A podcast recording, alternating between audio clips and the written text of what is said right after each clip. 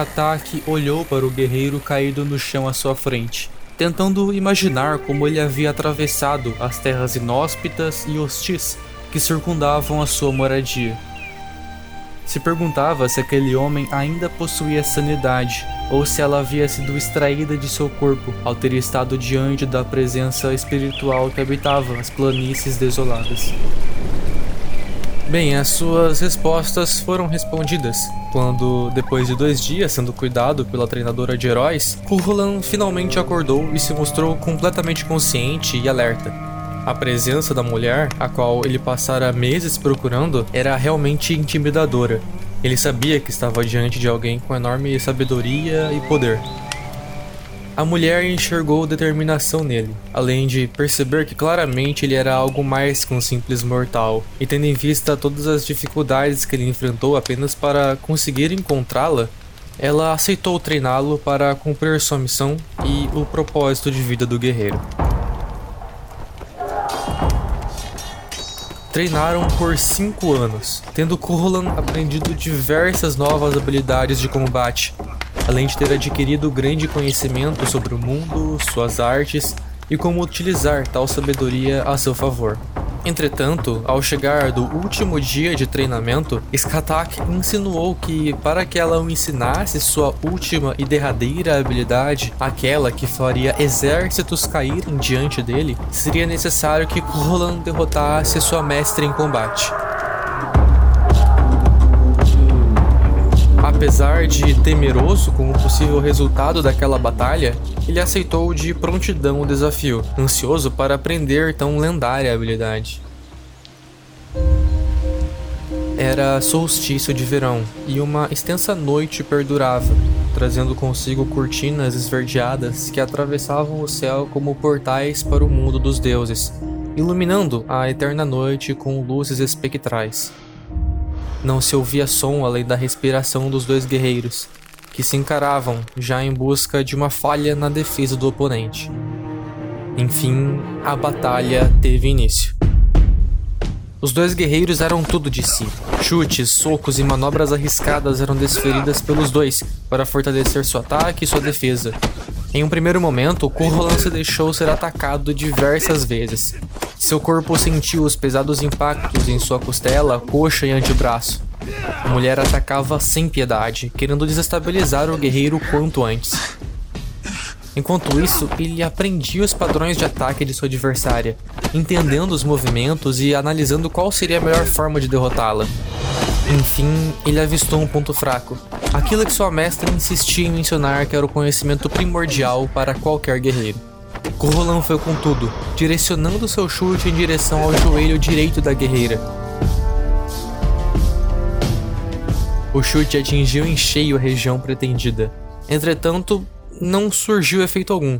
A mulher, no último segundo, havia afastado o oponente com a palma da mão, empurrando centímetros para trás e anulando completamente o impacto que o golpe teria. Mas a mestre estava completamente satisfeita com o desempenho de seu aluno, orgulhosa de que ele havia utilizado seus ensinamentos com maestria, e enfim se rendeu a ele, ajoelhando-se em frente ao guerreiro. Em seguida, ela o levou até a beira de um lago próximo. Adentrou alguns metros na água rasa, que refletia as luzes que atravessavam o céu naquele momento, e retirou uma grande lança, grande demais para um homem comum empunhar, mas não para Corrolan. Ele segurou a arma em suas mãos, e no mesmo momento percebeu o poder que estava contido naquele antigo artefato que parecia ter sido manufaturado por deuses ferreiros, sentindo uma conexão singular da qual não sabia direito a origem. O nome da lança era Gai Bug, uma arma incrivelmente letal, feita a partir dos ossos de um monstro marinho, o Koichan. A técnica da lança mortal consistia em manuseá-la e atirá-la de tal forma que o ar se curvasse ao seu redor e mudasse a sua própria direção após o seu arremesso.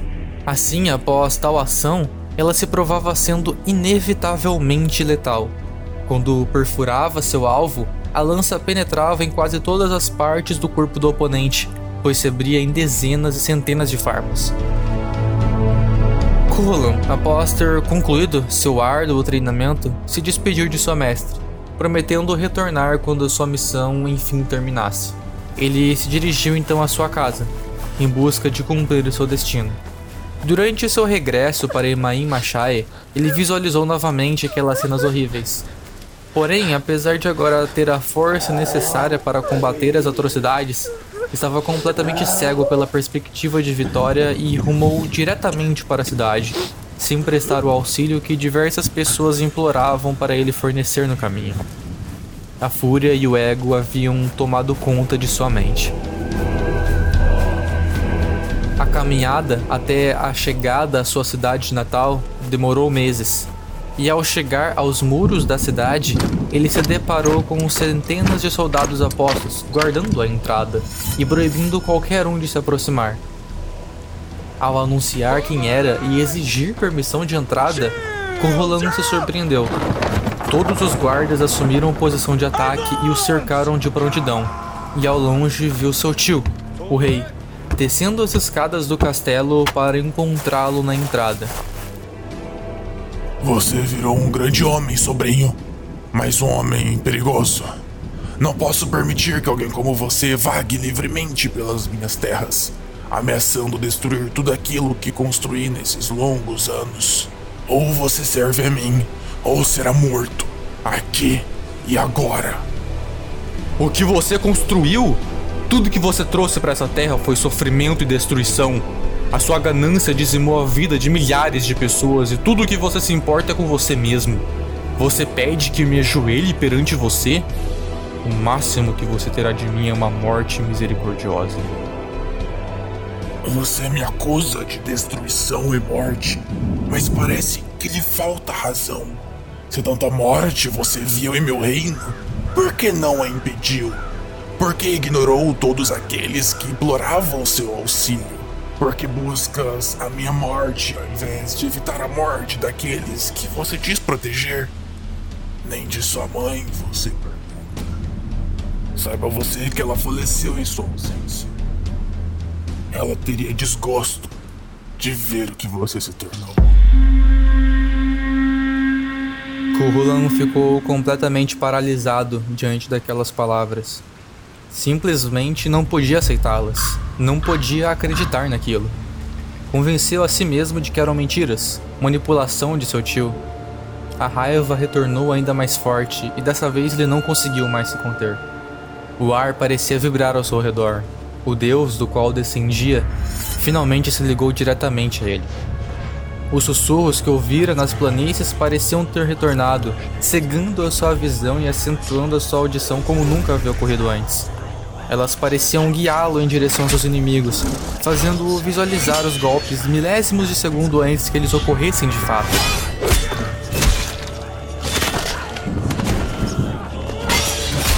Escuridão e trevas. O guerreiro nada conseguia ver. Apenas os sons passavam por seus ouvidos. Mas ele sabia exatamente o que estava fazendo. Sentia a lança deslizar por entre seus dedos, sentia a lâmina atravessar cada soldado que estava ao seu redor. Os estilhaços que a arma produzia perfurando a armadura, tecido e pele como se não fossem nada. Ele apenas avançava sem nada ver, consumido por aquele sentimento que ele sequer entendia. Sentia as armas de seus inimigos o acertando, mas ignorava toda e qualquer dor. Sentia a presença do inimigo e apenas um restava. Foi em direção a ele como um raio, atravessando o campo de batalha e perfurando aquele que se encontrava em sua frente, admitindo que era seu tio. O cheiro de sangue emergiu, e junto com ele a sua visão retornara. Kurulan estava no centro de uma quantidade assustadora de corpos, paralisado diante aquela confusão de cheiros e sons. Não conseguia crer no monstro que havia se tornado. Agora, sem família, sem propósito, sem rumo, deixou seu tio desfalecido no chão, junto de seus tão bravos guerreiros, antigos seguidores de sua mãe, e saiu em direção ao desconhecido.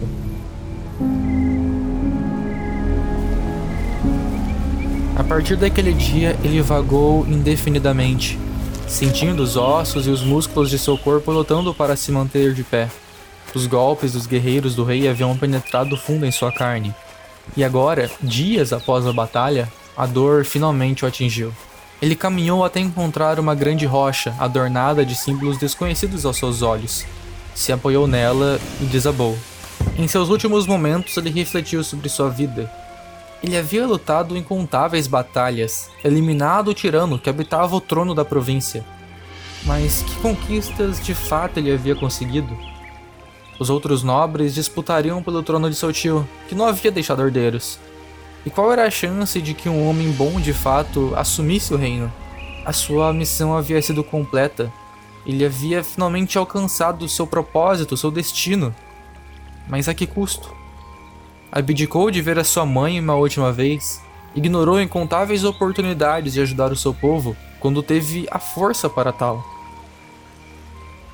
Em seus últimos momentos, enquanto um grupo de pássaros dourados voava em sua direção e pousava na pedra que se erguia às suas costas, ele entendeu. Um homem cruel cai, apenas para outro tomar o seu lugar.